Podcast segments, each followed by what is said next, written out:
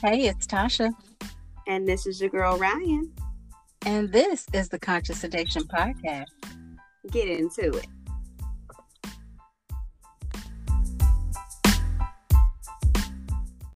Hi, friendships. Hey, people. Hey, everybody. Come on in here. Come on in the room. Right.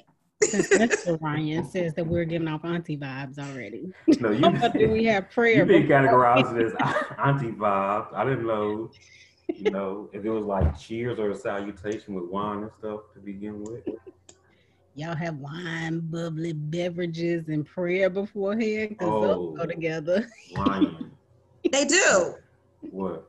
They do. Prayer and wine, bubbly, it all go together. It's a celebration. Every time we link up. What do uh, the Catholics say? Well, there's two or three in the midst, add a fourth, and there's a fifth, like a fifth of liquor. Oh, now that's Catholics funny. ain't saying that. Now Well, that I went to one of those uh, that's funny though. Lutherans. I don't know. I could believe it though because they said, well, let me not do that. Let me not do that. I don't know who this gonna get to. We may go viral off off me saying something foolish. I ain't even gonna do that to myself. That's good for you, Tasha. Let me Tasha. bring up my uh, reference material. See that restraint I just used? I do. I, I like it in you. hmm I like that in you. I'm trying to figure out how to share this thing. I always struggle. There we go. Okay. Hey everybody, and welcome back to another shift, another addition to what we've previously been talking about, and that's relationships. So, a couple of weeks It's- ago, when we initially started to talk about relationships, we had an inbox report and a complaint from someone Yikes. who, um, you know, he wanted to give us a little bit of his perspective and a piece of his mind as far as how we presented, you know, what we felt like was good information, I guess.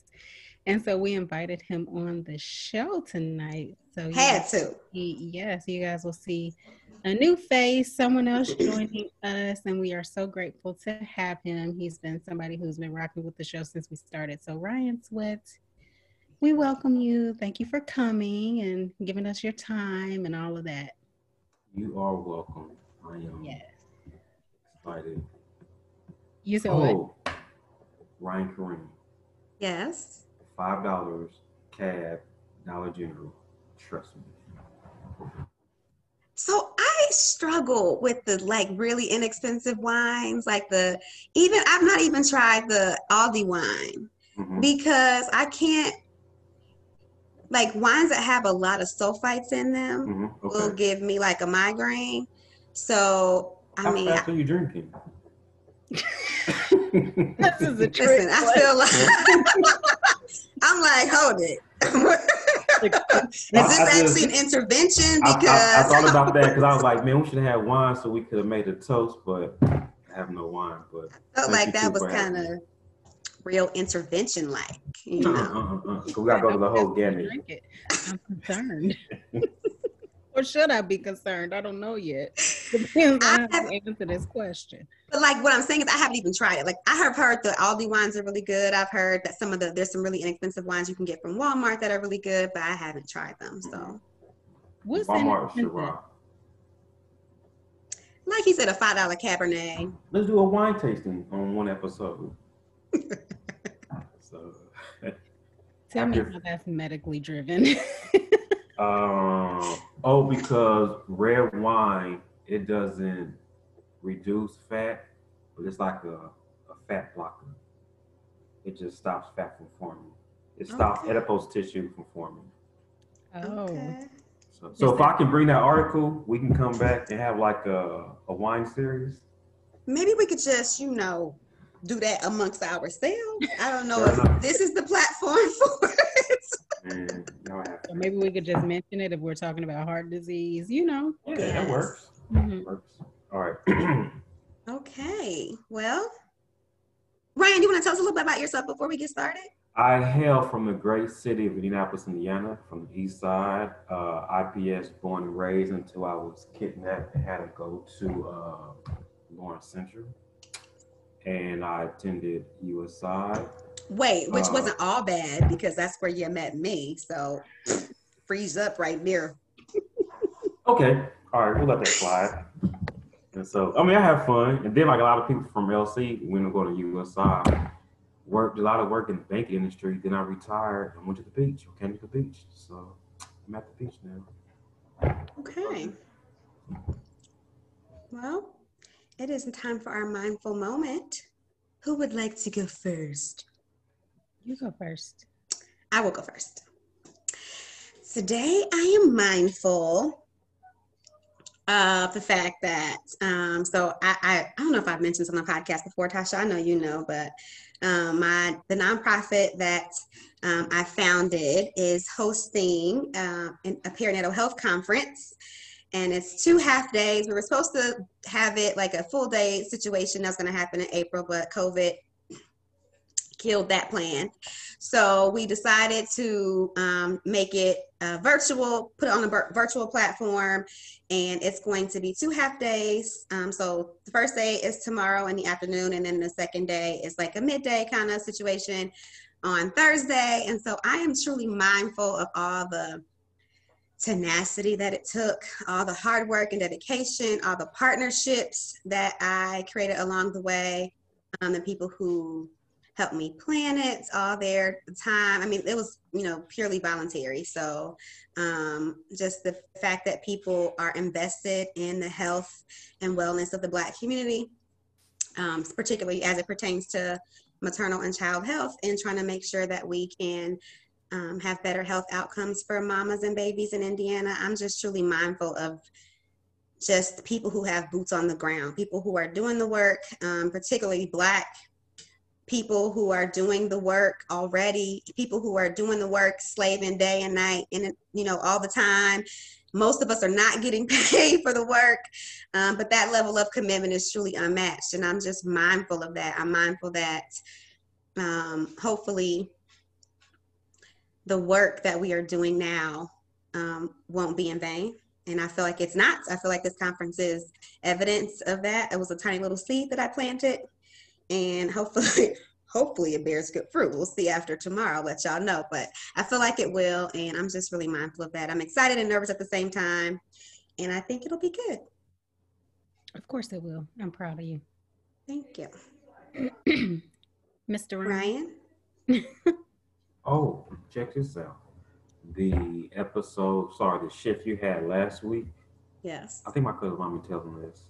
The same day you had that shift, she actually sought out a therapist for uh, her and her mom. So I always like taking what y'all do to follow up on it to see if people actually like our fan base.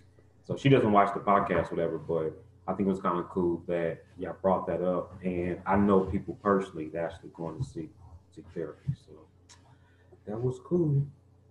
that's really good that's really cool we need more of that For sure. And hopefully, you know, she gets what she needs, finds a Oh, and EA, EAP, which is Employment Assistance. Program. hmm The therapist that she goes to, she's black, she's local, uh, she's credible. She does not accept insurance because she said that a lot of insurance needed diagnosis in order to pay out, and that's like a uh, insecurity that we have in our community in terms of being diagnosed with something we probably don't have the issue. So she says she is still able to provide assistance, credible assistance, without saying or labeling you with some type of DSMV yeah six element or whatever. So I didn't know that whatever. So i never knew that either that some um, providers would require an actual diagnosis or some payers would require a diagnosis to pay it's probably not the provider it's probably the payer the insurance companies I wonder if it deals with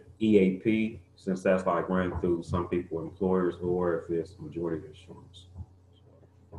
I've I'm done not sure. EAP before and didn't have a diagnosis, so I, that may be employer regulated in some way or through the insurance that the employer has picked up.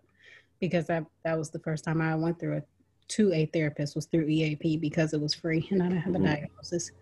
Cool. Um, so this week I am mindful of some of the same things you are, Ryan. Like, um, I have done some work with the Center for Mind Body Medicine for years now. And I feel like each time I really, really need to um, reground or root myself in a self care practice or stress management skills and techniques that I already know, somehow they find their way back into my inbox. So this year, at the top of the year, I had the opportunity to do some work with the center, doing some supervision because they run self care groups and stuff like that. And that kind of has parlayed into me running my own group online. And that has parlayed into me doing another training through Indianapolis. Um, they're like hosting a training there. But I'll be joining this time as an intern, which means that after I get through with this internship, I'll have the opportunity to be part of their faculty. Um, so I love the Center for Mind Body Medicine and what they do. They basically employ non traditional treatment methods um, as a primary and then talk about cut and like, you know, pills secondary. So they kind of dig into, you know, what's causing the issue in the first place um, and then kind of work backwards on whatever the diagnosis is. Of course, they take care of anything chronic that you have going on or acute. Like if you have high blood pressure, they're not going to be like, okay, well, let's just start a meditation routine and see if that gets better before you stroke out. Um, but yeah, so I'm doing some work with them this week. And um, as a result of that, Ryan invited me to do some meditation for her conference. So I'm really grateful for the opportunity to serve in that regard. Um, I'm a little anxious about it, but you know, I know that meditation is getting out of your head pretty much and kind of staying in the moment. And so in this moment, I'm very mindful that my friends are dope and my friends do dope shit and um, they open up the door for other people to come through and kind of share our skills within our community specifically um, to better ourselves. So, super mindful for that. I have a very long week ahead doing CMBM stuff and then kind of popping in and out of Ryan's um, conference. But I'm grateful for the opportunity. So, thank you for mm, I'm excited. I'm excited for that. Um, as a way to kind of break up the day. Um, and then, especially because everybody's sitting in front of their computers, it's kind of a way to do something all together mm-hmm. um, and then kind of break up the day. And I'm always down for, you know, a mindful moment. right, right. for sure. Very good. Well, did we um, have an inbox report this week? No, nobody was in our inbox this week because no. our inbox is on the show. so our inbox is what? On the show oh yeah, people ask their questions in the chat. Yeah, that's true. Mm-hmm. Um, well, if you all no, have, I'm saying Ryan's here. He's usually the oh.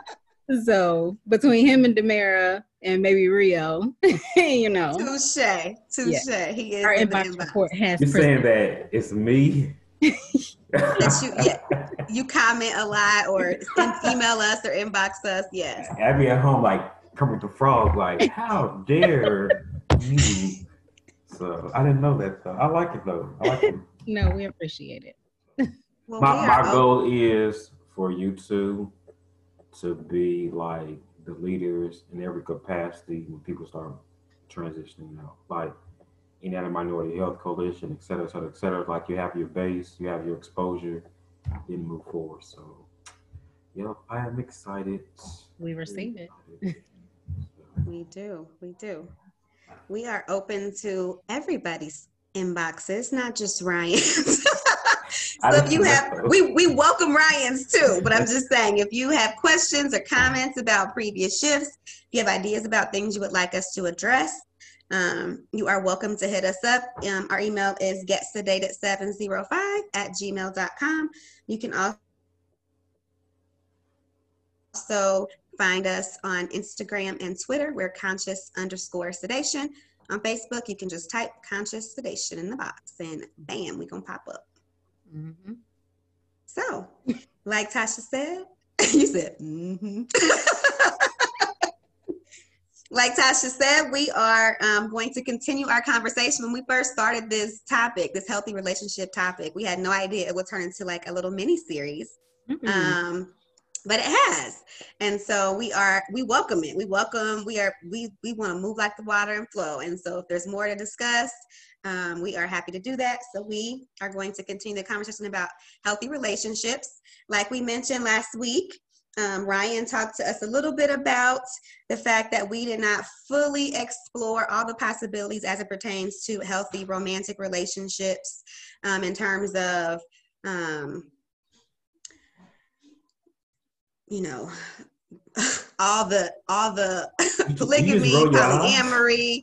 No, I was trying to I was trying to get my words together. That was my thinking face. and yeah. I always am trying to be mindful of my language too, um, making sure oh, I'm using okay. the, the proper language. So um, we didn't, we didn't really talk about the different ways that people can be in a relationship, and it may not always match or meet up with what traditional standards say that that should be and it still can be a healthy relationship and that's true we didn't we, we missed the mark on that we also did not speak anything about um, compatibility as it pertains to like astrological compatibility because Tash and I don't know shit about that. So we are happy to learn um, from Ryan as it pertains to that. So Ryan, help us out. Let's talk. Let's start with um astrological compatibility because I feel like that's something you didn't want to start there. Well, no, okay, I will. I will. I'll do this then. Uh, bookmark meditation. I got a segment in that that's uh, as Tosh would say, will parlay into mm-hmm. other avenues. But uh, no, no, no. Uh, astrology is real cool. It's like music. It is not what we think it is, and every astrologer will tell you that before you commit to this, if you want to change anything, pray about it first. So, uh, astrology is not astrology. Uh, zodiac signs give credit to the creator, not to the creation. So it always say this is where it derives from. So it's not a subset. It's not a, to displace any religion, doctrine, or anything of that nature. But uh, two things to note to segue um, when I listen to the podcast, not the last shift or the previous shift, but I think the first series on Ryan's personal Facebook, she posted about uh, a healthy marriage, I mean, healthy relationship that did not deal with marriage and about like a cute little meme about astrology, whatever. I was like, man, you should have brought that up in the shift. But then the next week, uh, I forget her name, but she talked about. Jessica. Say it again. Jessica. Jessica. Jessica yeah. Mm-hmm. She talked about healing the inner self, and I was like, yes, because when I put all this information together, so I'm like posting a book. When I put everything together, what I realize is that the first thing is people need to know thyself, which is first healing thyself. So it was a beautiful segue for you guys to set the foundation. Jessica comes say before you do anything love yourself. And then what I'm about to present, it kind of hammers away at everything else, including astrology, which can be fun, or you go in a whole different direction with it. So I think what you said about um it's not a subset, it you know, it comes from the creator is important because I think that's probably especially in the black community, you know, religion is at the foundation of a lot of our lives. And we have been taught to fear a lot of the stuff that we talked about. Even a lot of stuff we talked about with Jessica, we've been taught to fear it and taught that it was sinful or it wasn't of God. So I think that that was a great little, um, what'd you say?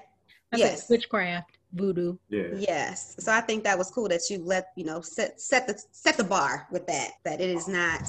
Um, I've always tried to uh, trump naysayers by illustrating them in Genesis. Like the first, the first rule was that, you know, the Father set this and this in the sky to tell for times to come.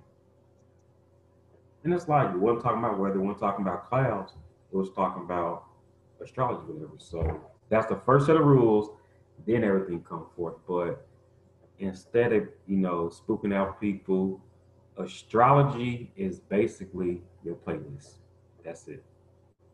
And just going a little bit more deeper, it always deals with like what houses you in, and there's 12 houses. So if you look on the clock, it's 12 houses, like 12 zodiac signs. and each house has a different type of area of your life you can focus on. I'm not getting into any of that, but the fact remains if you have a playlist, you have 12 different songs on that track. So that means you can be a person like jazz, gospel music, rap, hip hop, or whatever.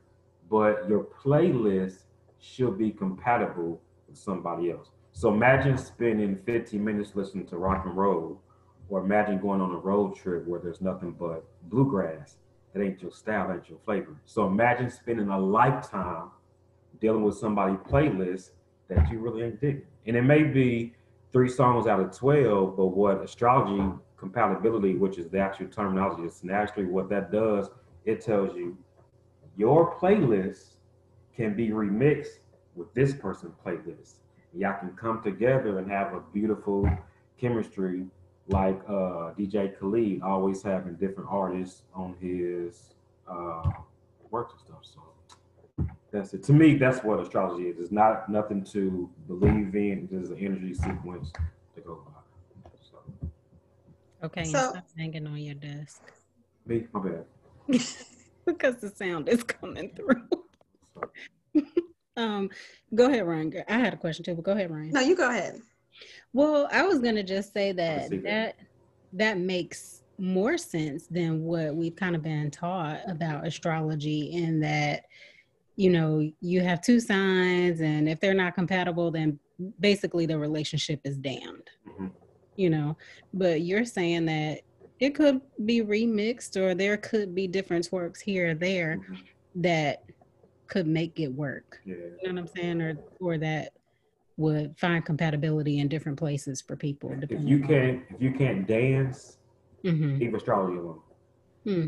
If you can't find the rhythmic chord between this person and yourself and externalities, whether it be religion, careers, or whatever, so that's all astrology is. It's taking one person over here, one person over here, and the music is provided by religion. The music is provided by your career. The music is provided by where you live at.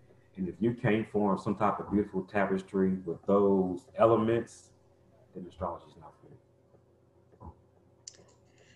So then what resources would you use? Because what the language that you use, you're using very plain language, which I can appreciate. Um, it seems like these are things that we attempt to do anyway, but we clearly don't always hit the, the mark because sometimes we think we're compatible, we think we're dancing with somebody or Mhm. making a remix playlist or whatever Mhm. and it still doesn't work so then what resources would you use to help to help people like me or tasha or whomever who have really no knowledge base about um, you know these 12 songs on my playlist and their 12 songs how what resources would you provide or offer us that are still going to use plain language because see that look So check this out. This is fun. So I didn't want to. I didn't want to get here now, but we're here. Then we can uh, digress. So check this out. If you give me your birthday, you want to do yours, Tasha, or yours, Ryan? Yeah, I don't mind June 13th. All right, watch this. You need the year? Nope. okay. And like all these books are real thick, and it's like Super thick. yeah, four like different ones. Yeah. Mhm. So what I'm gonna do, I'm gonna do that one that tells you about compatibility. And I just want to tell you about what you like. You said June 26th, June 13th. June 13th. Watch this. What? Okay. Did I send that to Ryan? Yes, Ryan. You're on pause. In your email, I've sent you a chart. Okay. Watch how this works out. So three things are going to play. One, the chart I sent to Ryan Kareem. Two, of this book, and three is Facebook. So this book tells you about your secret self, love relationships. But I don't think you can see this over here in the bottom left hand corner. Mm-hmm. Mm-hmm. This book gives you all the dates of soulmate, people that are challenging, people that are fatal attractions, people that are beneficial. And then check this out.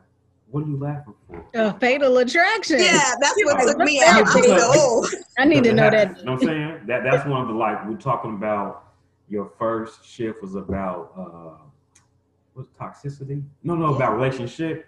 Yeah, we talked Some, about. yeah, some people need to know about that. So in the book I'm writing, it, it, will also tells you about at different stages when the adversary comes in, when people are there, when you think they're there for your benefit, but they're there, they're actually there to trick you into a relationship. But so what's cool about this book is when people talk about their soulmate and stuff like that, the soulmate is not your lover. In this book, friendship and lover have one date. So that's why you see or hear a lot of people in their second marriage always say that they married their best friend. Usually the first marriage is about, you know, trying to apply themselves to some type of doctrine or infatuation. Once you get done with that, they actually go back to their friends. So what you can do is with those dates, I can give you all those dates. You can get that book and get all those dates if you have the book. The number two, with that chart I gave, Ryan should have like a template or whatever. You can Mhm. plug in those dates and you can see everybody from Facebook.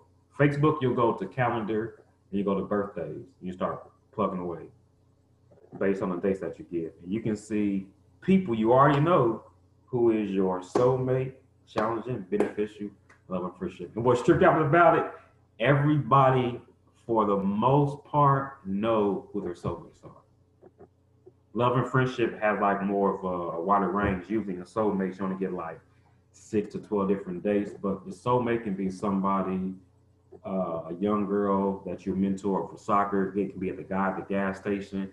It is not your lover. That is somebody y'all just have a connection with y'all. So your lover is your friend. So if you're asking where to start, is there because you can kind of isolate and identify people that you already know then move in that direction. Okay, but what is Tasha's date? She ain't give us no. Oh, what what days you want? What days she want? Because I want to look on Facebook for the dates. What what days you want? Want your soulmate dates? Watch this. Want your soulmate dates? Uh, okay. On June, you said 13 or 19. 13. All right, your soulmate dates are one, two, three, four, five, six, seven. You have eight of them. Somebody born on January 9th, someone born on February 7th, somebody born on March 5th, somebody born on April 3rd, somebody born on May 1st, somebody born on October 30th, November 28th, and December 26th. Mm. So once you go to Facebook, you should be able to identify people like, yo, I, I thought it was kind of cool. I thought we had some type of connection, but I never knew it was established to be a soulmate. Some people try to take out this terminology. So go ahead, go ahead.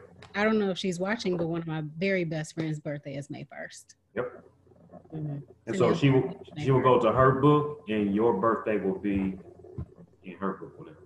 Hmm Yeah, I have always had the belief though that soulmate isn't always a romantic thing. Mhm. You know, I've always felt like soulmate can be um, both romantic or interchangeably like a friendship or a different sort of relationship where you really connected. So I I don't think I've ever been one of those people that have reserved soulmate for a, you know, strictly lover based sort of relationship. I've always had a broader definition of that for me because I always have felt like I've had like multiple soulmates, you know, like my friends or whatever. Oh, were you saying something? Corinne? What'd you say? I thought you was motioning or saying something. Me? But uh, yeah. mhm. oh no. The uh, what's cool about this is, like I said, for a starting point, if people totally disregard it, this is one of the first stages where people kind of open their eyes to, like, you know what, I am connected to this person, but it's not really love, it's not really uh, romance. And just segueing from that, in the book I got, I tell the difference between romance and being amorous. So romance comes from Rome. When they were taking over their empire, they went to different places, uh, faking faking it to other people, lying to people. So that's why when somebody goes on a date and they claim themselves to be romantic, it's always a uh, limited episode. It can be a picnic. Yeah, it can be a picnic, but it's not every day. It can be roses, but it's not all the roses. It can be uh, dinner, but it's not every day, whatever. So, uh, Morris, this is this whole what is it? Uh, higher conscious woke in me coming out. A Moors come from Morocco, the Moors. So when if you have Latin, Italian, Spanish, uh, all their terminology for love is amore or mi amor. Mm-hmm. So this is this is the real shit. So when they went when Italy, all these people went to Morocco, and they saw that this guy wasn't giving his girl a picnic. She can eat outside in her garden every day. So he didn't have to give her flowers because he crafted the garden for her. So when they're leaving, they're saying, "Oh, this is a lovely person. You remind me one of the Moors. You you remind me one of the Moors." So that's why in our own DNA, when we call people my my hand, can we cuss on here? No cuss on here. Uh, yeah, yeah. Yeah, when we call people my nigga and we say it's a term of endearment, we have no idea that type of uh, context came from Europeans describing the Moors. You remind me of mi amor, or that person over there is uh, my amore, because you are a lovely person to me. Why do you say that? Because I went to a lovely place where they had gardens and music and this and this, and it seemed like paradise. So before we had amusement park, and even like during World War II, nobody visited World War II to America help Europe rebuild everything. So everybody used to go to Morocco or Northern Africa, or whatever. So that's where the term come from. So in the book, it tells you that you should strive for uh, plenty and amorous lifestyle Mm-hmm. versus somebody that is wham bam thank you ma'am Romantic. Yeah, so Okay. they still have their etymology in two different nationalities Do Ryan, do Ryan. April 13th. boom, boom, boom. i always think I, I did my chart today i was like "Damn, you know my chart you ready april 13th You like that, Ryan? Whether you you want your you want your love and friendship your fatal attractions your soulmates your challenges or what's beneficial to you What It's a now? tough choice. yeah, it's a tough choice. Say it again. My, what are my options? you have like whoo, you have a lot of lovers Do I have a lot of lovers? and friends. So don't, yeah, don't, yeah, don't discount it. Let me get your soulmates because you have one, two, three, four. You only have five days for your soulmates. August 30th. Hold on, I'm writing them down. All right. And then, hold on. August 30th. September 28th. October 26th. November 24th. And December 22nd. So I don't have any that are in the beginning of the year. They're all these are all the end of the year. I don't have any soulmates that are born in the at the top of the year. Nope. Not soulmates. Like I said, these are people they just really, really I know. with. Yeah. That's interesting though. That they all I mean they were it's every month from August until December. There are That's none that are wow. I don't make the rules. I don't know what music you listen to. So okay. Let's do So, yeah, now I'm like, so- let's do so yeah, you go to Keep going, keep Facebook. going. you go to Facebook, you go to birthdays, and you start plotting, and then I'm telling like your eyes will like blossom, like you know what, this may actually work out like that person did, and it, you can tell it has nothing to do with love, it has nothing to do with infatuation. It has a lot to do with uh, sincerity and value in that person and what that person has. hmm So Okay, I'm gonna have to see because point. these I don't I don't there's nobody that comes to mind immediately that you know has these birthdays. So that's interesting. So this book, I'm about to segue in. These are like different authors, right? Let me see. This is Gary Snyder or something. Yeah. These are different This is authors. astrology also. Yeah, this is about relationships. So this doesn't use your birthday. This uses your birth week. Yo, anytime anyone has a problem, this works out. So for some reason, like if you in, if you like in a good vibe with a person, eh, whatever. But anytime somebody is just confused about the relationship, yo. So I'm about to tell y'all a story. It's crazy. If she hear about it, I don't care. She can't sue me because I ain't selling it. So check this out. Uh, a person asked me, can they like talk to me? Let's say this is January, February. Nah, I'm tired negativity. And so like come March, it was like, uh, are you now ready to receive something in your spirit? Nope, I don't want it, whatever. And finally, I was like, I'll tell you what, do not tell me the names, give me their dates, and I'm gonna read them off. So I've actually had this allowed me to have closure with people in my family. And when I read how I was supposed to connect with them and how they connect with each other, I said, damn, that makes sense. But the story that I was about to unfold, about to tell you about was uh, I did it with this person, their sister, sister child, sister child, the grandmother, the daughter, and the grandson, and the grandson, and the mother, the son, and son. So I did it like eight different uh, birthday weeks, whatever. Yo, I never read something so violent in my life. And so I was like, yo, like, what the fuck happened? Like, I'm reading this and this happened. So she told me what happened now. It was extreme violence. Ryan Cream, I'll tell you this, like, afterwards, you can come back and comment. You'd be like, what? But everybody survived. Everybody lived. But it was because of that book we were able to kind of like identify why these toxic behaviors kept on erupting in these particular family members and stuff like that. So this is the secret language of relationships, and the other one is the power of birthday stars and numbers. So in terms of healthy relationships, all these books are like twenty five dollars. Just get them. Ryan, you can do your girls and see how they interact with you and see how uh, they interact with each other, whatever. So again, if you're asking where to start, these two books. This is to confirm what you probably already know with people that you already like. This is for my doubters. This is let people know, like, yo, I am like that, or that's the way that we are. So it kind of it doesn't resolve anything, just kind of addresses everything. So wait, you're saying this violent event happened in someone's actual life or like a Yes. life? Or, Yes. Oh, Yeah. okay. Yeah. I was And- like, Who was Oh, speaking into your life was clairvoyant or say it again. I said, and this person who was speaking into your life who was asking you, like, do you want this information? Was she clairvoyant or what No, was? no, no, no. I'm the type of person like when I do like meditation, whatever. Mhm. I make sure that everything around me and the people are sound as well.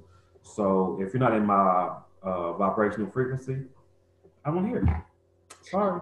No, I'm saying, like, who was Uh-huh. she to you? Did she have a gift that she was trying to? No, no, no, no, no, no. She just wanted some. She just wanted to have somebody to vent to, whatever. Okay. Like I'm not trying to hear that. I don't. I don't want to hear whatever. Can I tell you what happened? No, I'm not really trying to hear what happened. Whatever. And like I'm saying, I'm kind of downplaying the uh the dramaticness in her voice, whatever.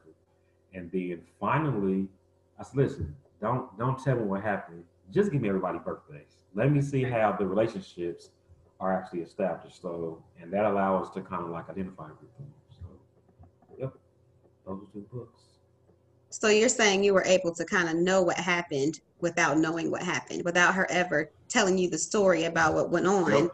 You were able to look in the book and kind of see about not, roundabout. Yeah, not not clairvoyant at all. So to me, astrology is telling you this. If you play Lil Jon at a college party, somebody's gonna fight. So if you put these dates and these people together, it's gonna be volatile. That's that's that's all I'm saying. So that, that's how astrology keep on working. When people say, I understand the houses, I don't understand the planets, it's basically saying when you go to church, you want to listen to this music attention to this spirit. When you jog, you want to listen to this music to keep your tempo up. When you're at work, you want to settle down to keep this. But it's not just for a particular episode, it's for a particular status in your life when you are. So, No, I thought you were saying that someone was coming to you to give you like a reading or some Mhm. information, and you were like, nope, not ready for it, don't want to hear it. But that's not you saying she was just trying to vent. yeah. And so to blow that person off, I don't want to hear, I don't want to receive it. Let's go to the book. Let's see what the book says about it. Mhm. I don't want to be responsible for information. I don't want you to keep on having your system to uh, resonated with other people. So use the book and it worked out. So like I said, this is usually for people who it works for good or bad, but it's usually for people that have a strong issue with somebody they know close. It should not be that intense. It should not be that wrong. It shouldn't be that foul. And that book kind of explains why that is. So, are there any remedies in that book? No, that's what I'm saying. Like, it does provide a remedy. Like, even even taking a step back, even when we all do the astrology and do all the zodiac stuff, and we say like, you know, uh, I got people around me like, oh, Aries like to fight, they like to challenge and stuff like that. But like, if you know those things, that's not to be embraced. That's to learn. That's going back what uh, Jessica was saying. You have to know thyself so you can begin to heal thyself. So it's like you know these are some negative attributes to you. Don't embrace them, address them so they can be resolved. So, but that's just only a second. Did that answer your question, Tasha? All your questions? Mm-hmm. Yeah. I mean, I'm just curious as to what happens if one of those relationships are like a say familial relationship or something that's you got a date you want me to look up? Say what? You have a date you want me to look up? No, no, no, no. I'm just saying, speaking in general, like, what if someone is in a relationship with someone who they don't want to cut ties with, or mm-hmm. who, you know what I'm saying, who they yeah. they really want to be in relationship with, but you know, astrology says mm-hmm. that if Lil Jon come on, they gonna fight. And like, I want people to understand that I think astrology now is a misnomer kind of like uh, the Hotep brothers. Astrology is basically just talking about vibes. Like, baby, you ain't vibing with him, or my God, you're not vibing with her. Like, you're trying to force an issue. That's not what they own right now. Some people want to wake up to jazz music. Some people don't wake up to James Brown. Some people don't uh, wake up to Gunna, Wunna, and Young Thug and all them. And so people have to understand, like, once you learn how to read people and read their vibe, then it can't connect If You're still trying to drill in the music, trying to take Lil Jon to church. It ain't gonna work like that.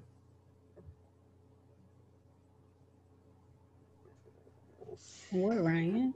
I'm just cracking up his analogies. It's, I like it. It's great. It makes it make a little bit of sense in terms of like um, the astrology. So, um, so then, okay, let's talk a little bit about. You said you had wanted to put a pin in meditation. Hmm.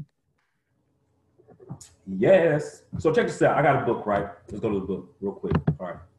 You have that? You have the bookmark and all that?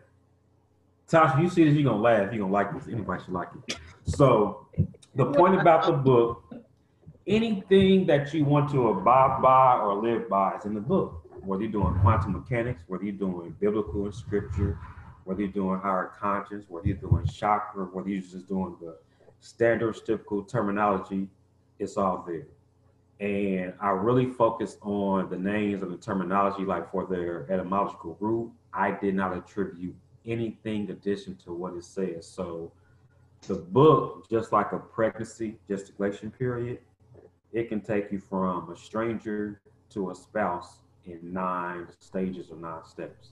So first, I have a book called uh, Unlove, like taking out love and learning love again.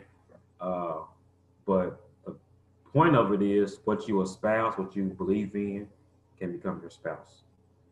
And so the first three sections are set up from uh, what you espouse, your standards, and your interests. What you believe in can be totally fake. Nobody got know you do it. You ain't never did it. You can want to skydive, believe in Buddha, and become a dog walker. All of it's fake. You do that, study it, then you move into your standards, and you actually start living out those things, trying them out, seeing if that actually is what you want to do. And this is going back to what uh, Jessica was saying. All this is part of your healing process. Nobody is involved in your life right now. You're just trying to become more sound than yourself. And so, in standards, you are saying, This is what I'm trying to learn, this is what I'm trying to do. And when you finally have something that you like more than something else, then you start the investment you start investing yourself. You start giving more time or more, uh, whether it's an organization, more committees, more focus, whatever. And then from that investment, you develop the interest. And the reason why I broke that down because you had a lot of people that will say, a person is below their standards, or they're talking about their preference. Preferences are usually external. Stereotypical women like tall, dark, and handsome. It's not a standard. That's a preference. Standards is what you're doing every day when nobody is around. These are standard operating procedures. I got up and go. I have to get up and go to work. I got to go to this meeting. I'm going to the gym and everything else. So anytime you lower your standards, that is when you stop doing what you already have stated to give time to someone else who's doing less. So whether you're going to church, whether you're involved in organization, whether you're working out, uh, whether you're volunteering, uh, whether you're going to a conference, whatever, you got to do six things this week.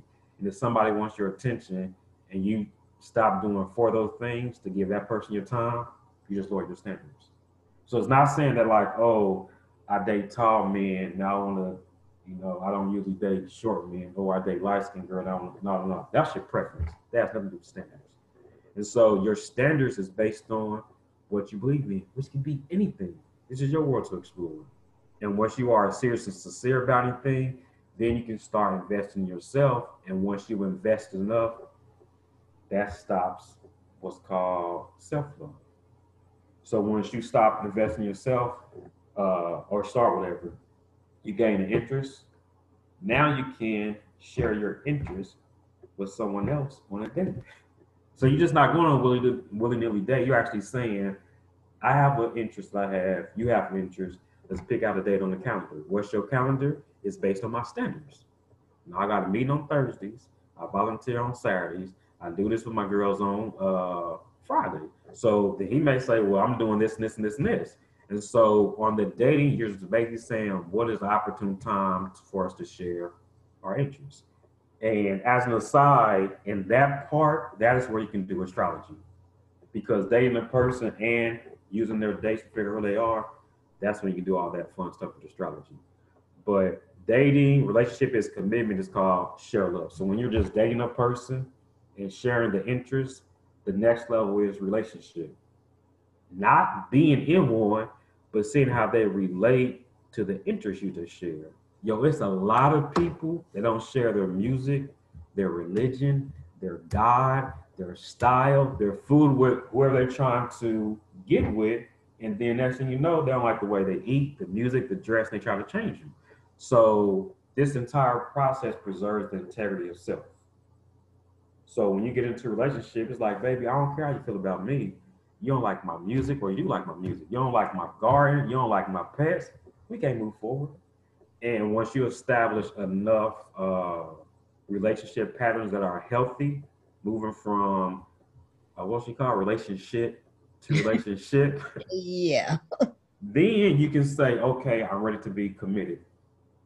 Let's see if we can establish some outside goals that has nothing to do with each other. These are just things that we may want to work on within ourselves. And so those are three stages of what I call share love, dating, relationship, and commitment. Commitment is cool because that's where you can plant the seed of love. And I got that from the Bible and said love is patience.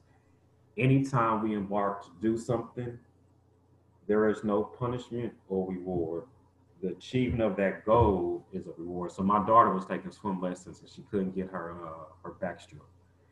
When again couldn't get her backstroke. When again, she said, "Yeah, you not mad?" I'm like, "No, why? Why would I be mad? I can't get my backstroke." I was like, "But you can swim." She was like, "But I can't, my, can't get my backstroke." I was like, "But are you okay with the water and swimming?" She was like, "Yeah." I was like, "And that's it." I said, "You're only at that time." She like maybe only eight or six.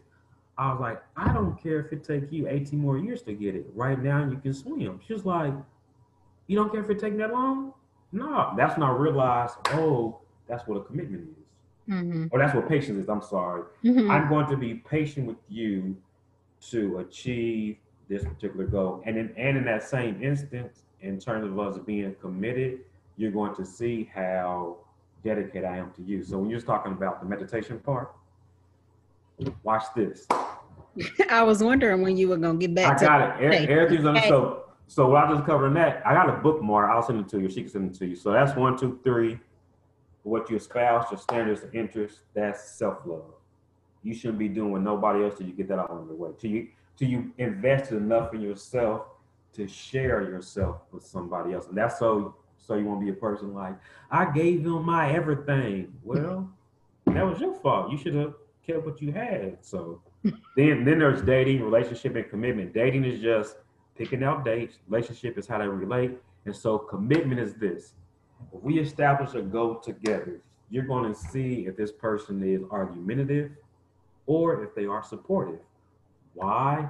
There's a form I got that's called uh, Me Time, and it's named like the French moi, M O I, that deal with meditation, orientation, and invocation. So in the morning, you meditate. That is you, that's God talking and you listening. In the afternoon, you orientate, that's you talking and you listening. In the evening, you invocate, that's you talking and God listening. So your orientation is, if we want to get personal, when you leave your door, everything outside of that is business, nothing personal. Personal is for you, your mate, your kids, or wherever else. So outside, you're going to make sure that you are giving attention to your intentions and being intentional with your intentions. So you're not worried about any other bullshit. Everybody you talk to or wherever you go is for whatever business, whatever goal you have in mind. So when you're orienting yourself, when you're talking, and you listening, you're asking your boo, hey, did you follow up on this? Did you get this? Well, it's been two days, it's been three weeks. Like, where are you at on this? Now you're about to see if you have an argumentative spirit, if that person have an argumentative spirit, or if you are supportive of each other, whatever. So if you're orientating, when you take it to the Lord in prayer that night, you're telling the Lord, you invocate. You don't invocate God, you invoke feelings and stuff. You're saying, you, you saw what I did earlier today in my orientation. You saw what I was focused on. Can you please bless it? You know, order my steps. That's you talking to God and God listening. That's your information. So in the morning, when you get up, God talking and you listening, you shut up. You meditate. You sit down and you make sure that you register yourself for that day. You already have a focus. You already have objective, an objective in mind. You're making sure that everything is ordered before you start your day. So that's what I was saying when I had another form that tells you how to meditate, orientate, and invocate. And the main part of that, in terms of the, the, the commitment stage, is to see if your partner at the stage of commitment is being committed to that goal. So you have all day to figure out to help him achieve his goal or he can help you achieve his goal. And I said it because most people want to say that I can't believe he cheated on me. We was in a serious committed relationship. I'm like, committed to what? Smoking? Just living together? Like what was the goal? What was the end goal? So when you see that there was nothing at stake or you try to be supportive, this person uh try to be your partner or they would just argue about everything, you could just let the whole commitment dissolve, whatever. So that's where I slide in the whole meditation, orientation, and invocation. whatever. But that also comes from the Bible where it says you should pray without ceasing. And uh, what is it? Meditate on these things, that which is noble, pure, and of good report. So it's telling you, the song says, woke up this morning of my mind, my mind stayed on Jesus or the Lord, or whatever you want to be on, whatever. So meditation saying, this is my focus today. I know what I'm going to do. And you go out and do it. You know everything else. And then you go in the morning, you complete that cycle. So that makes sense. Uh, in the long roundabout way. We got there. said we we got there, didn't we? Why you talking about you gonna I be? I was like, uh, oh, a break like, or whatever. Now I see why. you like this only hour show, yeah. and so like what's crazy when I did like the each stages, each stage also have what's called a love or life retreat. And that's when you can take time out of your day or your week to focus on whatever stage you're at. So in the commitment part, it's that form, hey babe, sit with me. Like what you got going on? I'm gonna let's meditate together, orientate and invocate on our goals with. So for the majority of the people that have done this, men bail out at that particular stage. Why? Yes, why is that? They just want some ass. So I mean, so that they'll go along and get along up to the point. Oh, we dating. Oh, I like your music. I like your food. Soon she, excuse me, throw that form down. Like, oh, you serious? Like, yeah, I'm grown. Like, listen, I respect that, but nah, that's not the direction I'm trying to go right now. And for the most part, the woman is cool with it because she didn't have to sell her sex to get some type of pseudo or proverbial love from him. And do so? Do we? Do men ever get on board with that Yeah, when because they're works- ready? Yeah, yeah, it, it works both ways. Whether you're trying to uh, ward off gold diggers or women, and when I'm saying women, and men, it's going both ways. Whatever. So how I wrote it is gender fluid, is age fluid, is racial fluid, it's for it's for whatever. It's to make sure that your partner is aligned with whatever objective that you actually have in mind. That nobody's getting uh, duped either way. Mm-hmm. So. Okay. But yep, it's beautiful. I like it. So check this out. Y'all ready? Tasha, you cool? Yes. Anybody with potty break? I don't know how to use it. I thought I would, but I'm cool. So I'm about this. So this part right here, You sound like a five year old. get excited. That's how you're supposed to be. I don't want to be serious. I believe in Geoffrey the giraffe, although Toys R Us is closed. It's all good. So what? So so where what direction you going right now? I got a question. Oh, go ahead. Go ahead. Go ahead. Your question. Where where where were you going though? Oh, I'm about to finish out the last three phases, which is called sacred love. So I did self love, Yes. shared love, and the last three is sacred love. Okay. That's your question? The bookmark is actually good. Yeah, I was following along as you were reading it. It's actually good. Mm-hmm. I like it. So the last one is courting, engagement, and spouse. So, Brian, when I sent you that uh, book, the table of contents, you're going to see a color scheme on there that's like red light, yellow light, and green light. It's going to tell you basically this is the last stage that you came from. That's red light. Yellow light, this is the state that you're at now.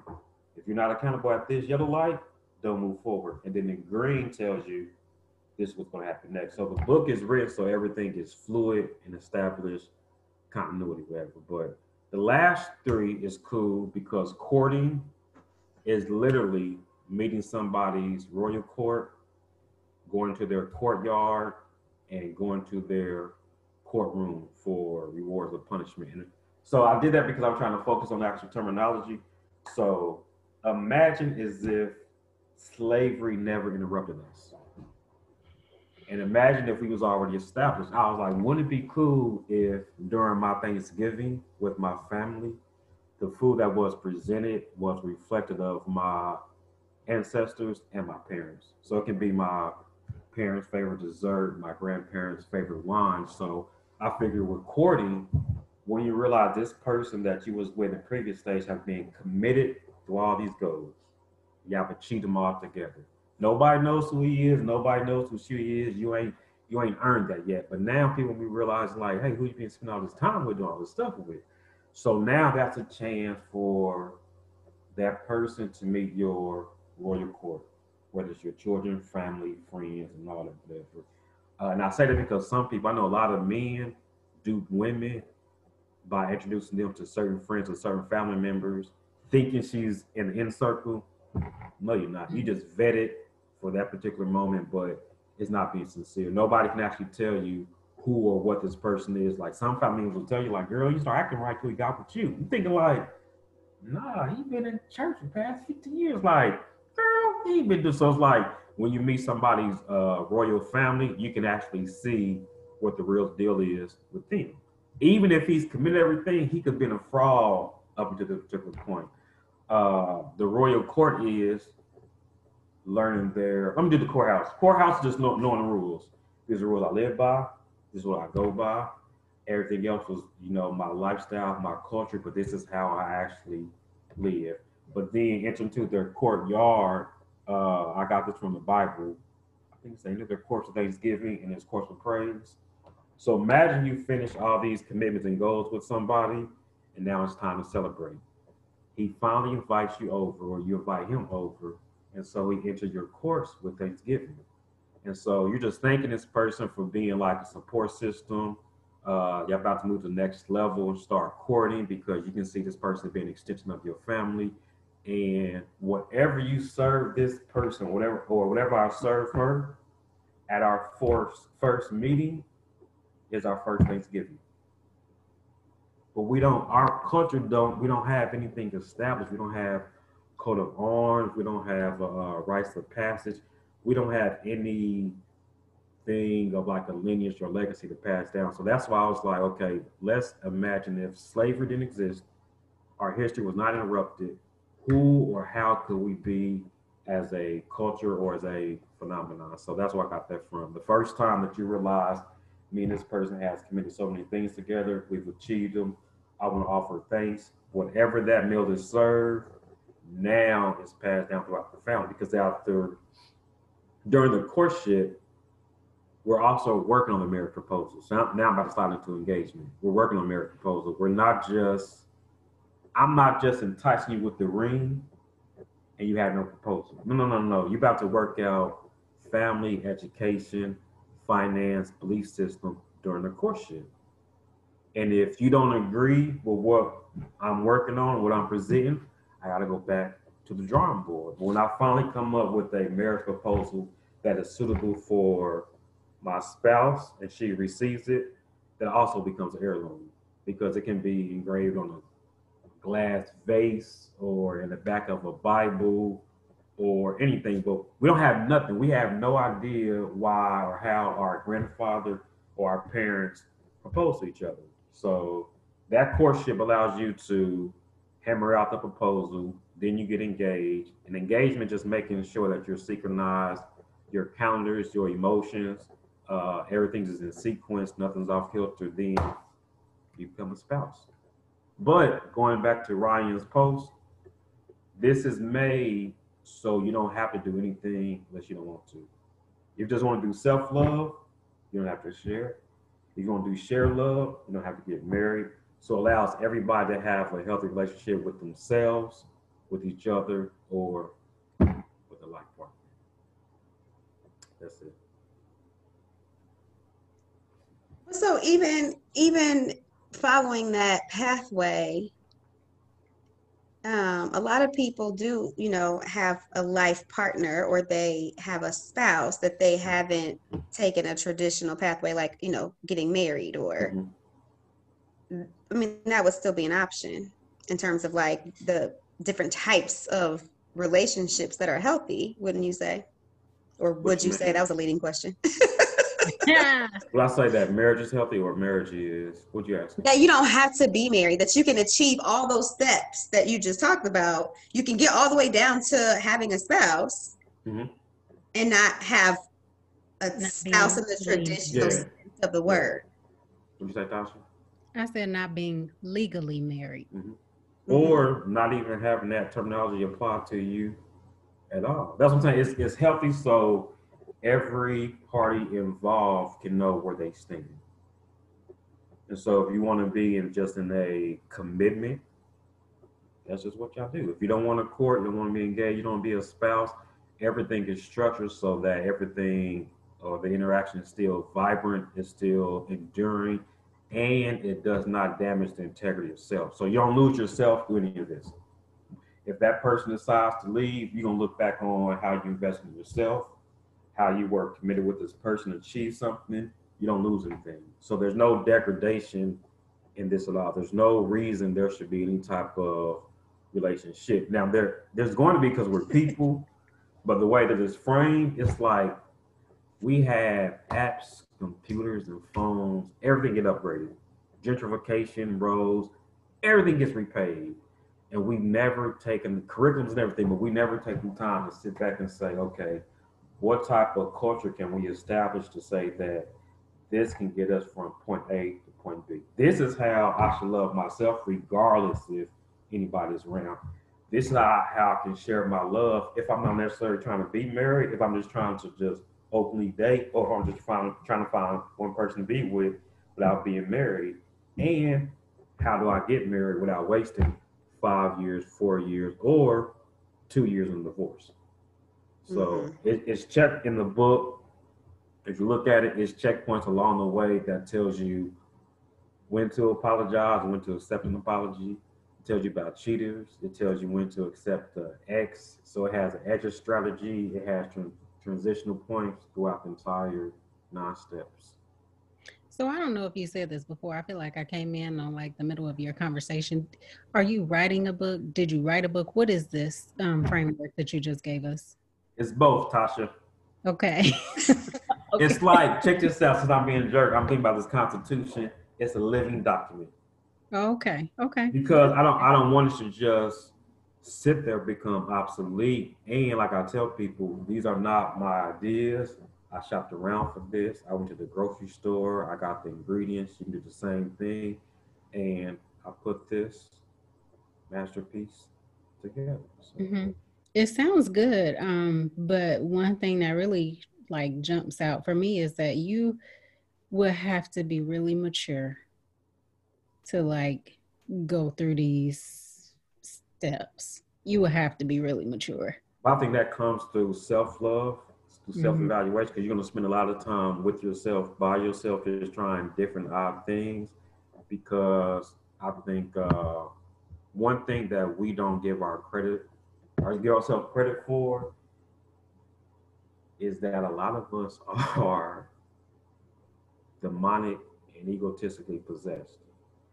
And I say that because a lot of people want to represent outside entities rather than themselves. So they will give you being a uh, single black mother from Eastside Post Road. That's five different people. Single black. That means you got to represent singlehood, motherhood, being black, from Eastside and Post Road before we actually find out who you are. Because you never took the time to step back and say, what do I like? What do I like to do? And I think spending that time with people will give them the integrity and confidence they need to continue to invest in themselves versus trying to merge with uh, ego circles. All that terminology I say, that came from uh, Eckhart Tolle. The Orange Book, A New Earth or A New Life, whatever. And I would also say, Tasha, that um, even um, even more, what's that saying about um, it's harder to repair broken men than it is to, what is it? It's a saying. Repair, um, repair young children. Say no, it again. It's, it's, harder to, oh, you just make me think about it. I can't think of it, but what I, what I was. It's harder to build children than repair broken men. It's harder to repair broken men than it is to build children. It's harder to repair broken men. Yeah. Because yeah. So what I was thinking is, is that these are things I, am thinking about Jessica last week and how she was saying that the youngest age to start teaching. I mean, you can't, they're not too young ever to start learning about how to heal themselves and how to talk to their inner child. And so when I was thinking is that these are good, you know, things to teach your children. Like when he was going through the different steps about, especially as we talk about like self love, I think that's the key component of the whole thing. Because even like Ryan, when you were saying um, about how people nobody ever really shows up as their authentic self mm-hmm. in, a, in, a, in a relationship. And so you actually never show share your genuine interests. Mm-hmm. and a lot of that is because you don't maybe know what they are because you haven't taken that first step which is to figure out who you are what you like all that stuff. And so those are great things to start teaching our children. You know like i mean of course we want to heal the world but um that's a you know we think about healing for generations. If we start teaching um, our children to think that way from the beginning then it, it becomes second nature. It'll become a way of life. And so you know it'll be it won't seem like you have to be so mature because they, they will be mature because they'll be doing it. Yeah but i think um a lot of our relationships and how we move about in relationships come from not only our rearing but society. Sure. and so so for me i can say in my experience i gained and learned self-love and all of that stuff but on like the back end learned vulnerability. And um, like you said mr ryan about leading with all these different um, roles right or titles that we give ourselves um, it was is it's hard when you are dealing with people who culturally that's just what people do. You know what I'm saying? So when say I'm the only soldier on the field without a breastplate, then you can't help but feel like you're exposed. You know what I'm saying? Even if this is truly um, the best path and the best way to nurture relationships, to um, enter into a healthy relationship and to grow, you do have to be aware of your surroundings and like act accordingly. So, like, you have to have the ability to apply and remove your breastplate accordingly if that makes sense mm-hmm. and i think that that's the part that really takes a maturity like after learning the skills and what you need and how to be in relationship with yourself and with other people then you need discernment right? Just based on what society dictates and the type of environment that we live in. And depending on your village that could be really risky or feel really risky when you are teaching your children something like that, you know. That's why I like when Jessica was talking about uh, healing your inner child. I was like, yes, because where she left off is where this picks up. Uh, once you see the outline, Tasha, maturity and therapy is like in chapter one. It's mm-hmm. like so me like part of that first whatever. But uh, even even if I'm writing this, this will be volume two. Volume one is actually know thyself. And what people don't want to admit is the converse is you're a stranger to yourself. When you when you take away whatever you was introduced as a young person before maturity, which can be gang life, territorial, east side, whatever, church, and all that type of stuff. Once you strip all of that, yo, a lot of people are afraid to face themselves because they don't know how to actually operate in different circles and learn new skills levels. So I was glad Jessica was saying like uh, heal your inner self because she's talking about adults mm-hmm. who try to disregard and cloak and gloss over it, and their life came nothing but painted over rusted parts. Like you haven't healed your inner child ever. So then we have to go or have these people, you know, revert all the way back to pull up some things from the recessed quarters of their mind to be addressed and resolved. And we could have actually did that in the beginning or provided that in the beginning, whatever. So yeah, big ups to Jessica. Don't she have a therapy like she does? Uh, what does she do? She it's does. called Healing Your Inner Child. Is that what you're talking like about? Hypnosis was seminar. Oh yeah, she does RTT. Yeah, seminar, but she does RTT, which is rapid transformational therapy. Is that with the eyes? no, that's something different. That's oh, that's something different. Yeah, um, it's it's uh, it's hypnosis. Is what you were saying. It's hypnosis. It's a form of hypnosis. Did she mention? I didn't listen to it all. I did, but I didn't pay attention to it all. Did she uh, talk about NLP? Talk about what? Neuro linguistic programming.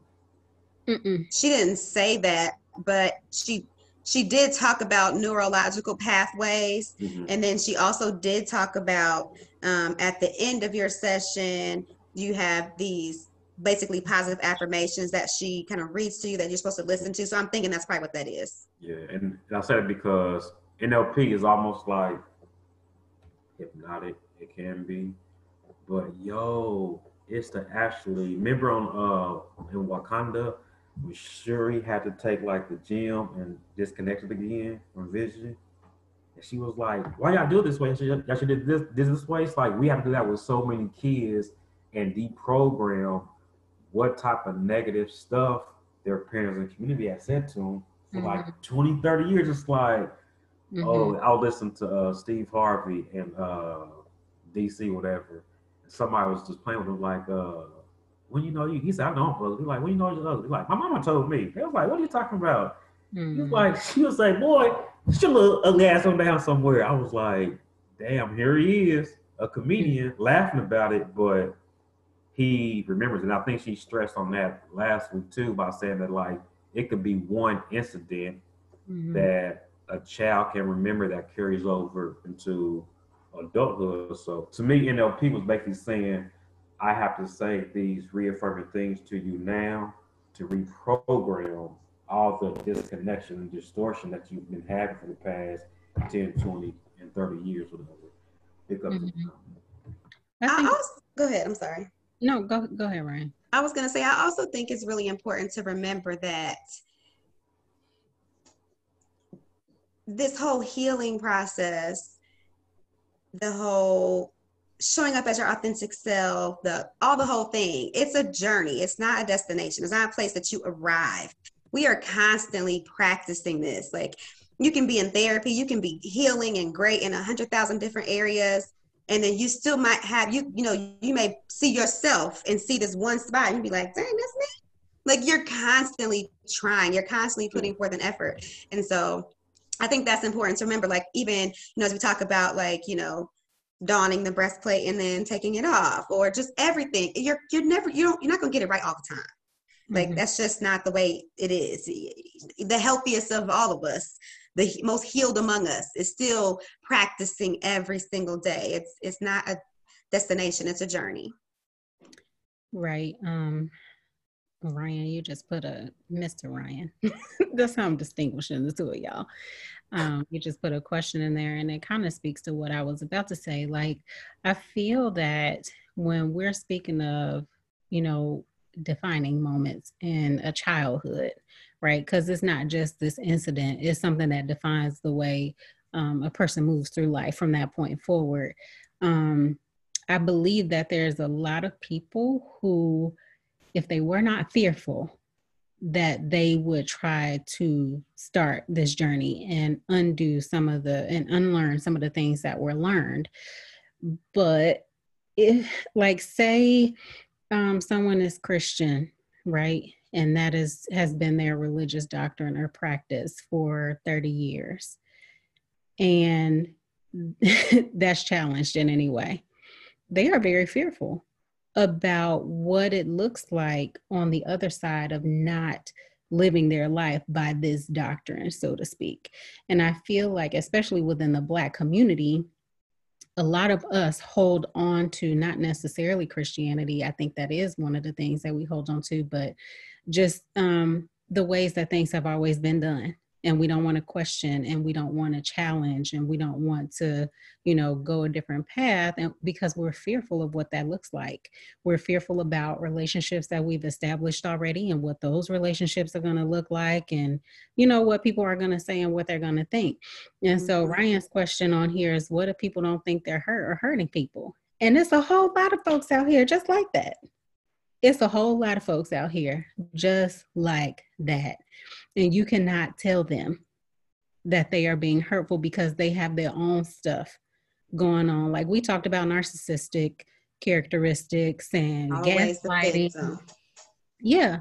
So people are so blind and caught up with their own um, dysfunction that they're unable to step outside of that for just a moment to understand their impact on someone else. And I think that there's a whole lot of parents out here like that. Like, um, I'm in a conscious parenting group, right? And it's all Black parents. And somebody at Race posed the question, like, um, do you think it's disrespectful for your ch- child to answer you what? Right. And so for me, I'm like, um, when are we going to break out of this this notion of respect and disrespect when it comes to our children. Because most of the time, especially if they're little, um, they're not doing anything to intentionally disrespect you unless they like mm. hawk up a loogie and spit on your face. Like, you know, so some right, like so somebody if I call my child and she answers what, it's not what that bothers me, it might be the tone. if it's like, what? But she could say, Yes, mama. You know what I'm saying? And it will be the same trigger for me, but people get caught up on the word, you know? And so I, I just am ready, I think, for us to all not be afraid of what's on the other side, to move out of this box and understand how confining it is and how um, we're holding ourselves back, not only in our relationship and the richness thereof that's to be attained on the other side but then a connection with other people and how we're we're watering that down because we're holding on to you know old rituals and old traditions and all of that stuff i think we really have to be open to the possibility mm-hmm. i think that our people don't know what that looks like. Because if we were to say that, I think a lot of us, especially parents, try to claim ownership of kids. We actually try to claim ownership of whatever doctrine that we abide by. But once we realize that we can stop being dominant, and the opposite of dominant is not uh, Docile. subservient. Yeah, it's uh, receptive. That's it. I don't have to keep hammering this away. I don't have to have you know my way or the highway. What I say goes. It's like okay, let me take a step back and receive what's trying to be in part, and no one knows what that looks like. So I hope that to me, I don't know what y'all doing. I've been liking what you're doing since I've been having the uh, get tipsy on the radio. But uh, I think we need like how can you put this? Social artists or painters, especially like in the media, that that paints that picture for us to see. Uh, this is what you're doing, but this is how you can just step back and say, I don't have to domineer each and every relationship. I can kind of receive and just kind of be pliable to what everything looks like. So. hmm And that, you know, that's difficult too.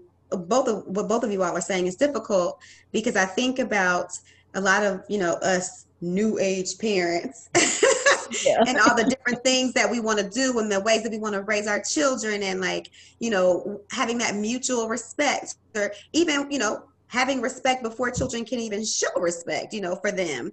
And or they can't show respect, having respect for them before they can show respect toward us. Um, Mm. it's it's frowned upon with our elders a lot of times. Mhm. Y'all think y'all know everything, and you gonna let her talk to you like that, or Mhm. even just the looks and the stares and the, the you know, turn a nose up at the way that you parent, or the way that your children can speak freely to you. And that's difficult, and for that's difficult because elders in the Black community are they're the pillars of the Black community. Like they they mean so much to us, right? Our ancestors mean so much to us. And so it's difficult sometimes to to blaze this new path, even though you may have it being portrayed in the in in in social media or in these different platforms like you mentioned. And you that actually may be the way that aligns with your spirit the way that you may want to parent that way. That may align with you. But it's difficult to have um, your mama looking her nose down at you, or your grandmother, or whomever, people in the church making comments about your baby crying, or whatever is happening, right? This new conscious parenting is that's a that's a big challenge for um, a lot of us as as these new age parents. and I can only imagine, you know, I find it difficult, and I'm somebody who you know, has no problem smiling and nodding and saying, "Yes, ma'am." That's that's actually yes. I'm gonna let her say that to me. Mhm. actually cool. I'm not just I'm not offended by that. But how many people don't, you know? Or for how many people are they afraid to upset that person because of the dysfunction in that relationship, right? Maybe it's their mom or their grandmother or whatever, and then fear of losing their village as a result. Well, she can't talk to me. She can't come over here if she gonna be talking like that. Then What do you do? Mr. Ron. Not the hand up. So I have some uh, some culture seekers. Check this out. In order not to lose the village and to make sure your support system is in place, even with grandma and the elders, to me, I think that bait them into supporting or not supporting. Remember the whole commitment part with your little boo, whatever. Since you're whoever you are, invest in yourself. Let your grandma, your auntie know. Ask them five different things. Hey, you coming to my conference? Hey, you want to donate to this? Blah blah blah. You're gonna see they're gonna be like a series of stuff that you've actually tried to involve them in. You're gonna realize like, yo, you not really support me anything. Or grandma is gonna get ready. She will want to come. You know what? I don't mind sitting on one of your panels as like the elder statesman, whatever. So to me, that's always been like a uh, fail safe to determine who or what is in your village by offering the same interest you offer to your boo, offer to your family to see if they're going to support that. And that type of encounter and exchange will kind of dictate how you two are going to interact with each other moving forward. So next time your child does say something out of pocket, it was like, well, they probably got it from you because you the disrespectful out the family. So I don't know if y'all get down like that, but now, Mr. Ryan, you're gonna trigger some people because you know and start a well, fight I, at the next family cookout. Well, there's that. Here's what I think about when you say that. I heard you say something to the effect of you get to choose, right? Who's mm-hmm. part of your village and who's not, or who who you consider to be your village. Mm-hmm. And you only get one mama. You only get one daddy. You only get one, you know what I'm saying? And I, I feel like that's another um, kind of guilt tactic or guilt trip that's used in our community a lot to set us up to accept behavior that's unacceptable without being like, no, you know, that's unacceptable or that's disrespectful behavior. Um, and I won't tolerate that. And it's never, again, the respect thing. And like you were saying, we've been taught to like dominate over one another, or there's always an aggressor or power dynamic in a relationship. And so you um, say as a, a child in a relationship or an offspring being like, no, you know, we're not going to tolerate that. I don't like the way you're speaking to me. And so if you continue to speak to me that way, then we need to end the conversation. Whether you're my mama or not, you can't talk to me like that, you know?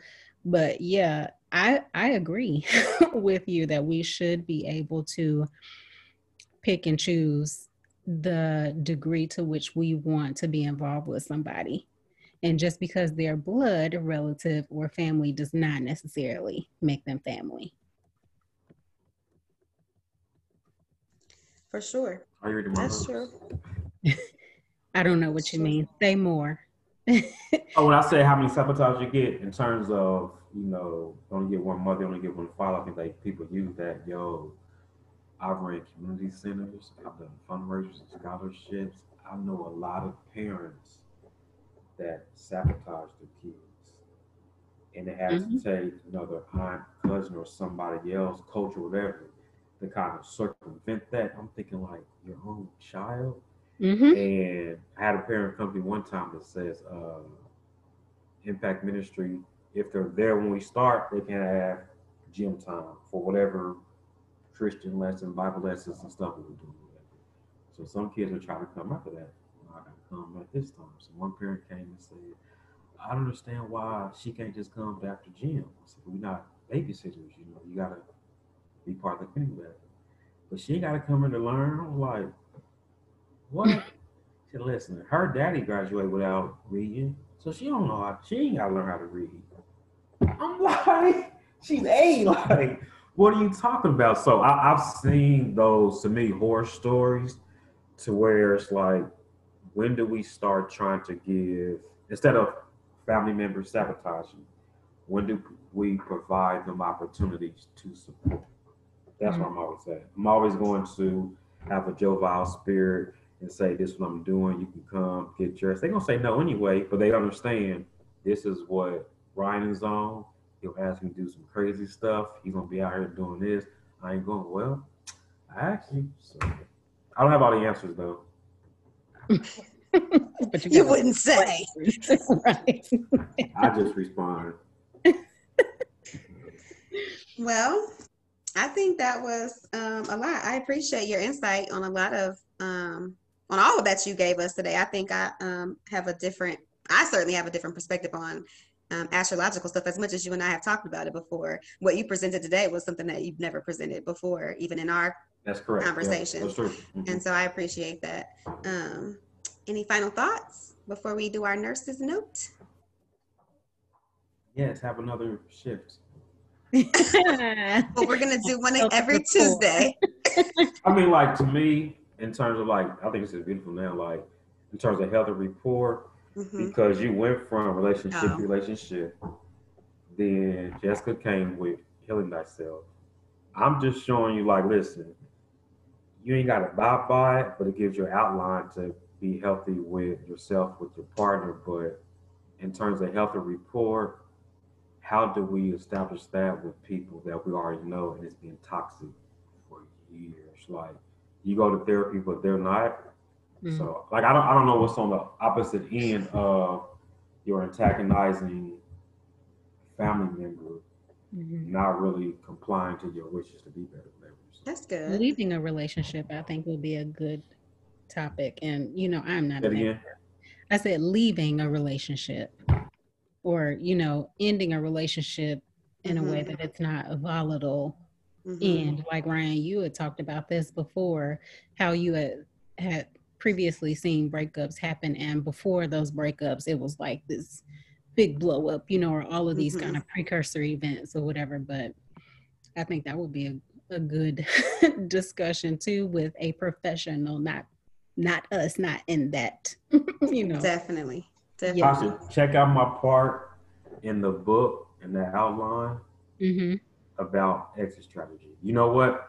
My apology, it may not be there because I also have like a spreadsheet that Ryan I probably sent that to you as well. That kind of outlines all the things, but it has when to exit, when to. blah, blah, blah. Mhm. hmm Yeah, that would definitely make for a good conversation too. Mm-hmm. Yeah. Well, you have a nurse's note. I have two. Um, and the first one is just to, I think I kind of said it earlier, just to make sure that you're always um, trying to see yourself. Make make an attempt to see yourself every day. Um, you'll learn so much about yourself. You'll see, be able to see those places that need to be healed, and then work actively work every day to heal yourself. That way, you can show up as your authentic self every day. There's nothing like being able to show up as your authentic self. That is something that is this, you know, and again, it's a journey. There'll be days you won't be able to. There'll be days you'll do stuff and make choices that you will be like, was that really me? but the being able to, and once you are able to show up as your authentic self, you just continue to elevate. And so just, you know, continue to work on you, see you, work on you so that you can, you know, be you, be your the authentic you. And then my other one is something that you said, Ryan.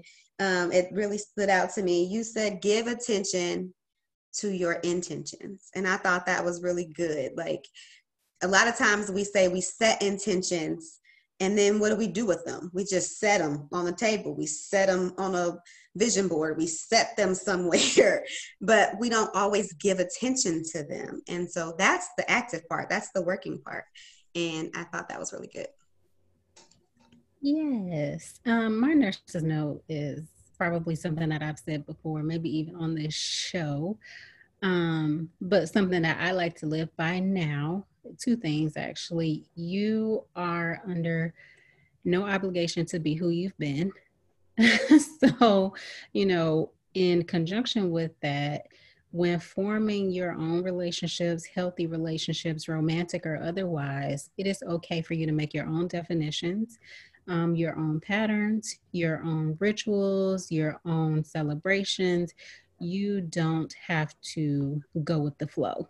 You know, you don't have to continue to fall into um, things that were done in your family just because that's a family thing. Like if it works for you, then great. But if it doesn't, it's okay to change your mind and do something Mhm. else and and make it up. You know, it's okay to come together with your family, your family nucleus, and be like, you know, we really don't like Thanksgiving because of the history, so we would like to attach another meaning to it. You know, as it pertains to our family. You know, Mhm. this is what we want to do. Like what Ryan said earlier, like Thanksgiving would be like the first meal that we had on the first date or something like that, and it's perfectly okay for you to do that. Mm-hmm. And I'm gonna put a little caveat on what you said, or um, also this just as just as you are not required to be who you were.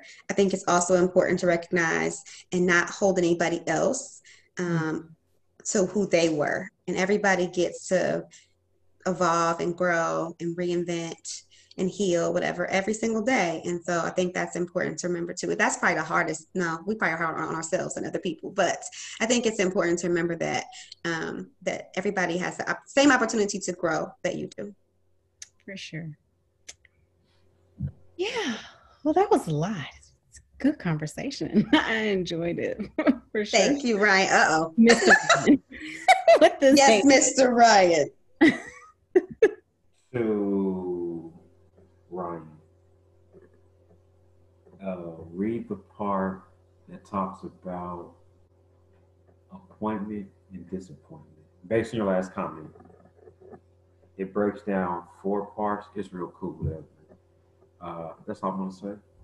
So read that part about it. Yo, you really be like, yo, we do like when you really it's like, damn, we do do this all the time, trying to hold somebody else accountable for an appointment that they didn't signed up for. Then we give them a prescription, didn't ask for it. Then we get mad they didn't take the prescription that we assigned for them. Then we get mad because they didn't get better because we gave them prescription they didn't ask for for appointment that didn't show up. So, but it explains it. Oh. Well, we appreciate your time today. We appreciate your complaining email, the first one we've ever received. We appreciate that. What that. do you mean? Because We never we- got a complaint. Okay, say it again. you your the way you started off your your message was I have a complaint. Okay. It was. A complaint is what it says. A complaint, plural. And I was like, what? but I usually comment like here and there. So No, I'm we like, appreciate it. I, okay. it helped. It, it, it, I made grow. it. I'm here. I made it to the big leagues. We all you made it. Yeah. we made it. Mama made it.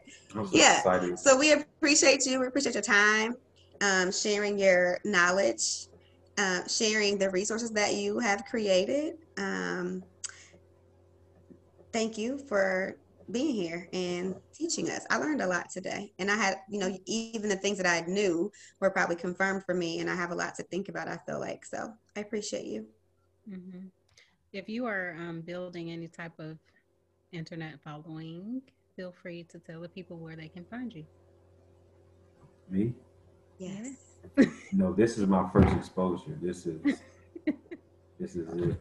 Y'all like my, you know, should Well, they still might want to follow you if you don't mind having, you know, random to Oh, follow us.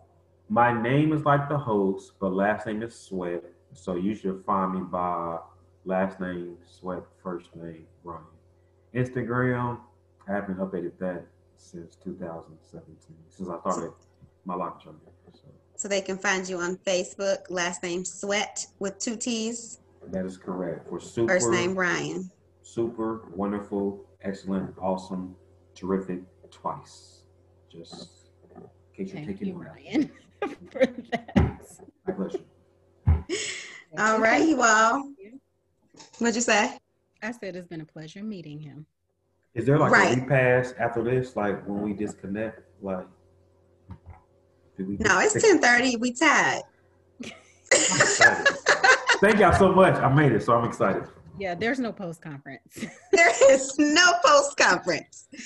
All right. Um, if you all have any questions for Ryan, if you have any questions for Tasha or myself, um, any idea suggestions for us to talk about for the podcast, we are hoping, fingers crossed, that we can get into um, at least one shift where we talk about financial wellness. So that may turn into a mini series too. I could definitely see that turning into like at least two um, shifts. There's lots to talk about as it pertains to financial wellness, especially within the Black community. That is something we do not talk about very much. We do not educate ourselves or our children about. So hopefully we can get into that here soon.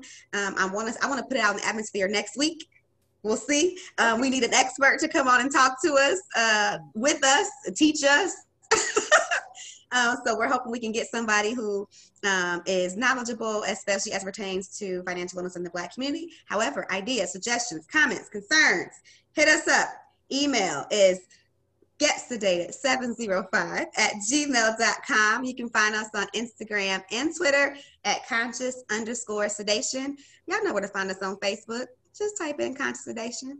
We out here though. Mm-hmm. It's a lot of topics that we were thinking about circling back around to too, though, because the relevance is still there. We, you know, y'all really enjoyed the sex series, so Sex was good. Look, sex was good. it was delicious. when was that? that was a couple years ago. That was some time ago. Okay, I think I was there. Yeah, I was there for that.